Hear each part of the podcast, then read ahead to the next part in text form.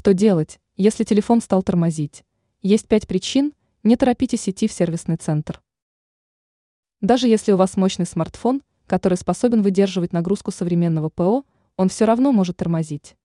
Но наличие задержек в функционировании не всегда связано с аппаратной частью или аккумулятором.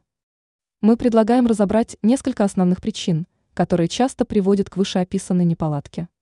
Давайте разберемся в этом вопросе подробнее. Почему смартфон начал тормозить? Разберем пять причин. Перегрузка оперативной памяти. Важно удалить или хотя бы остановить приложения, которые потребляют слишком много ресурсов. Память полностью занята. Нужно очистить корзину и неиспользуемые файлы. Много приложений. А если они запущены одновременно, то иногда телефон просто невозможно использовать. Фоновая работа ПО. Некоторые программы продолжают работать в фоновом режиме даже после отключения. Вирусы. Попробуйте установить антивирус, что даст возможность устранить угрозу. Если проблема не устранена, отправляйтесь в сервисный центр. Ранее мы писали о том, чем кнопочный телефон лучше смартфона.